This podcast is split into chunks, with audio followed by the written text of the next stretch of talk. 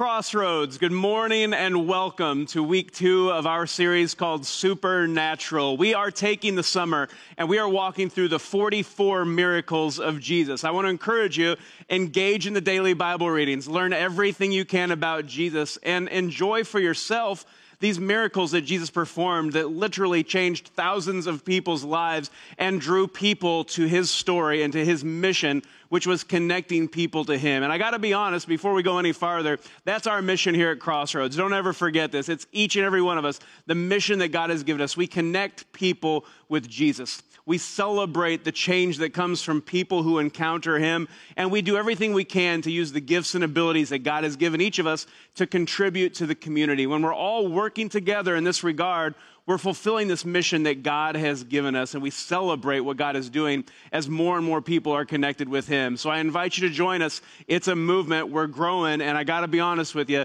it's exciting to see what God is doing because He is on the move here at Crossroads. Now, we're diving into week two of this series today, and we're going to be talking about the authority of Jesus. But we're building on what we, we talked about last week when we talked about his miracle with the great catch of fish, because what we see here is that he established himself as Lord. We, we talked about the lordship of Jesus, recognizing that he is holy, there is no one like him. And at the end of the day, we need Jesus. And so the challenge was make sure that you have said yes to Jesus. Make sure that you are continuing to say yes to Jesus and that He is the Lord of your life because there is no one like Him and we are desperate for Him in our lives. Now, today we're shifting to this idea of the authority of Jesus. Today we're looking at the scripture where He calms a storm and you realize that Jesus is not only the authority and, and has the power over death, he has the power and authority over creation itself. And that sets him in a whole other category. There is truly no one like him. And you realize, when you realize that he has the authority over life and death, the authority over creation itself, I want you to recognize one thing that's very important because it's significant to what we're talking about today. And that is in the relationship that that has with your faith. Jesus desperately wants you to put your trust in him. And if you truly and firmly believe in the authority of Jesus, then your faith will be strong. You will realize that there's no valley that you walk through, there's no storm that you weather in life where He is not there. You put your trust in the fact that He doesn't leave you, that He doesn't forsake you, that He still loves you with an everlasting and infinite love, that He is right there walking beside you, and you never let go of that faith. The problem is we allow fear uh, to creep into our lives, and fear chases out faith. When I was growing up, I used to drive around uh, my parents' neighborhood. There was a circle that went around a road that went right through the middle of the, of the subdivision. And I would drive around the circle on my bike just all the time. That was what we did back in the olden days, right? We played with dirt and we rode our bikes because we didn't have internet or iPhones. So, I mean, imagine your kids today without all the electronics. And that's what we endured, right? We rode our bikes and we played outside. It was great. Now, I used to ride my bike around the neighborhood, and every time I got to one specific house, they would have this nasty, mangy dog that was nasty. I mean, he was mean and he would chase me. He would bark and he would snarl and he would chase me. As fast as he could run, I would pedal as fast as I could. He'd be nipping at my heels and I'd be chased away from this dog. Well, for years, probably when I was seven, eight, nine, ten years old, every summer I'd drive my bike around the neighborhood and that dog would chase me. Well, I don't know what year it was. I don't know how old I was, but I finally had a moment of bravery where I realized I'm bigger than this dog. I'm tired of this dog chasing me. And one summer, when the summer began, I rode my bike around for the first time. That dog started chasing me. I stopped my bike and I don't know why, but I just started barking at the dog and running at it.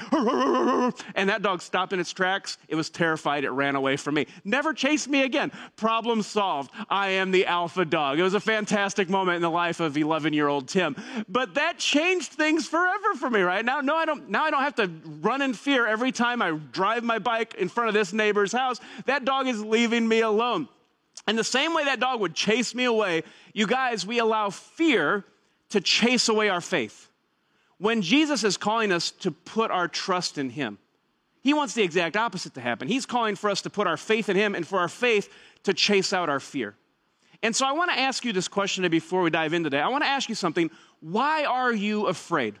If there is something in your life that is paralyzing you, if there's something in your life that you're having a difficult time trusting God with, Why are you afraid? Are you doubting the authority of Jesus? In no uncertain ter- terms today, when we look at Matthew chapter 8, we see clearly the authority that Jesus has. And this is something that his disciples witnessed here and multiple times throughout the Gospels that, that just makes no mistake about the authority that Jesus has. Let's read through this story together. It says in Matthew 8, 23 through 27. Then Jesus got into the boat and started across the lake with his disciples. Suddenly, a fierce storm struck the lake with waves breaking into the boat. This is a pretty serious situation, okay? But Jesus was sleeping. The disciples went and woke him up, shouting, Lord, save us! We are going to drown. Jesus responded, Why are you afraid? You have so little faith. He's calling them out in the middle of the storm. Waves are still pounding the boat. I mean, it's a terrible situation. And he's saying, You guys, what's wrong with you? Why do you have so little faith? You've allowed your fear to just chase away the faith. And then it gets interesting. He got up and rebuked the wind and waves, and suddenly there was a great calm. The disciples were amazed. Who is this man? They asked. Even the winds and waves obey him. This really is an unbelievable moment. It's a moment where Jesus kind of gets up out of a nap. And just think about that juxtaposition there for a moment. It shows the, the humanity of Jesus and the godhood of Jesus all in one moment. I mean, he's absolutely exhausted. He's been working, he's been teaching, he's been performing miracles. He's finally getting some rest. He's sleeping in the boat. He's exhausted physically. And yet, as soon as he is awakened, what does he do? I mean, he just puts a muzzle on Mother Nature. I mean, it's an extraordinary moment, right? Like, be quiet, wind, calm down. And the storm immediately ends. I mean, it's an amazing snapshot of Jesus, the man who is also 100% God. I mean, it really is an amazing snapshot of what that life would be like with Jesus. But in that moment, make no mistake, Jesus asserted his authority. And not just over the stuff that we can see, it's the stuff that we can't see. It's the stuff that we have to put our faith in. And in that moment, Jesus rises from a nap and has authority, just absolute authority over creation itself. Which leads the disciples to this question I think that we have to start with today, which is simply who is this man? I mean, they're absolutely amazed. They're in awe, going, what just happened? I mean, what, what is going on right now? He just calmed the storm by saying, Cut it out, I'm trying to take a nap here. And the calm just settled in immediately. I mean, they're realizing there is no one like him. Who is this man? And when it comes to Jesus, you have to settle that answer yourself. I mean, last week again, we talked about the lordship of Jesus, recognizing who he is, confessing with my mouth, Jesus, you are Lord, believing in my heart that God raised him from the dead. That's where salvation begins. It's that acknowledgement of the lordship of Jesus. Jesus, I need you. But when you take it to the next level and you talk about the authority of Jesus, what you are realizing then is I can put my faith in Jesus because he is either a liar, he's not really, you know, the God of the universe that he claims to be, he's either a lunatic, he's just straight up crazy, or he actually is Lord. He is who he says he is, and he can do what he says he is going to do. And so when you answer that question, who is this man? That really is a vitally important question that needs to be answered because there is a problem with Jesus. Jesus claims authority over all of heaven and earth, all right? He makes no bones about this. He presents himself not as one possible path to God, but as God himself. So we can choose not to believe him, but he cannot be one truth among many. He has simply not given us that option. So, what you do with Jesus is really important. Who is this man?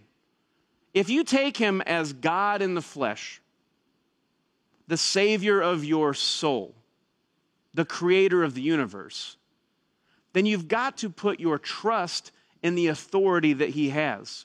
You have to have faith that He will never leave you, that He will never forsake you, that you are His dearly loved child. That when you're walking through a valley or experiencing a storm in life, that He is walking through that moment with you. There's nothing in your life that he doesn't care about. There's nothing in your life that he isn't aware of. And you have to have faith, even in the darkest of moments, to recognize that God is still there And He's still going to work in this and through this.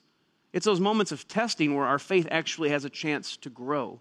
But it's also those moments of testing where fear rises itself up and tries to chase out our faith. I want to challenge you today if you're experiencing a storm in life, if you're walking through a valley, you're having a difficult time trusting God with something right now, I want to ask you something. Why are you afraid? Why are you doubting the authority of Jesus? And I want to challenge you today to, to surrender that fear. Let your faith rise up and chase that fear right out. Put your faith, put your trust in Jesus. You guys, there is no one like him. And he has all authority. And he loves you deeply, more deeply than you could ever know. Don't doubt that. Don't let your fear come in and chase out that faith. It's too important. In John 14, Jesus made this statement about himself. He said, I am the way, the truth, and the life. No one can come to the Father except through me. I mean, it doesn't get much more authoritative than this. I mean, he's talking about holding the power over our very eternity, our very souls. This is the lordship of Jesus on full display. This is the authority of Jesus also, again, on full display. He has the power over life and death. He has the power of all creation. He is our creator, our sustainer. He is Lord. There is no one like him. And when you recognize this, when you're able to put your trust in Jesus and believe this, you realize that when he says he is the way, this is deeply personal. Jesus wants us to know him, to have a relationship with him, to experience God with man. I mean, it's an unbelievable concept to even try to understand that God would, would become a man, that he would give himself up on the cross just so we could have this relationship with him, so we could be reconciled, so that our relationship with him could be made right, we could experience forgiveness and freedom that was otherwise impossible to experience. It's, it's unbelievable to even fathom the love that God has for us in that regard, that he holds the keys to our eternity, that he holds the keys to our, our future and to our souls. He loves us, he is Lord, he has the authority to do all these things and he longs for us to have this intimate and deeply personal relationship with him. I challenge you today draw close to Jesus.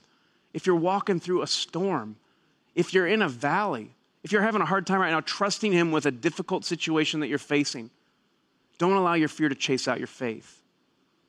Let your faith grow. Put your trust in him. There is no one like him, and he is there. I, I challenge you to think about this. He is not only the way, he is the truth. And this is profound because not only do we realize that he wants me to know him, he wants me to follow him. We talked about this a little bit last week, where when the disciples encountered these miracles of Jesus and the great catch of fish, what was their response? They left everything immediately. They dropped their nets where they were, left their boats where they were sitting, and they followed Jesus because that was now the most important thing in their life. They were passionate about following Jesus. And when you put your trust, when you build your faith on the reality that Jesus is the way, He holds the, the keys to my eternity, that He is the truth, this is deeply profound. Everything in life now is based on my foundation that is built on and around Jesus. And when you realize that, that that is a possibility, that the truth of Jesus is there, that I can put my trust in Jesus, it really builds the only philosophy for life that really makes sense. Because in Jesus, you realize he answers the question of my origin. Do you, do you really believe that you came from nothing, that you're just the result of some random explosion? Or do you believe that you were created in the image of God?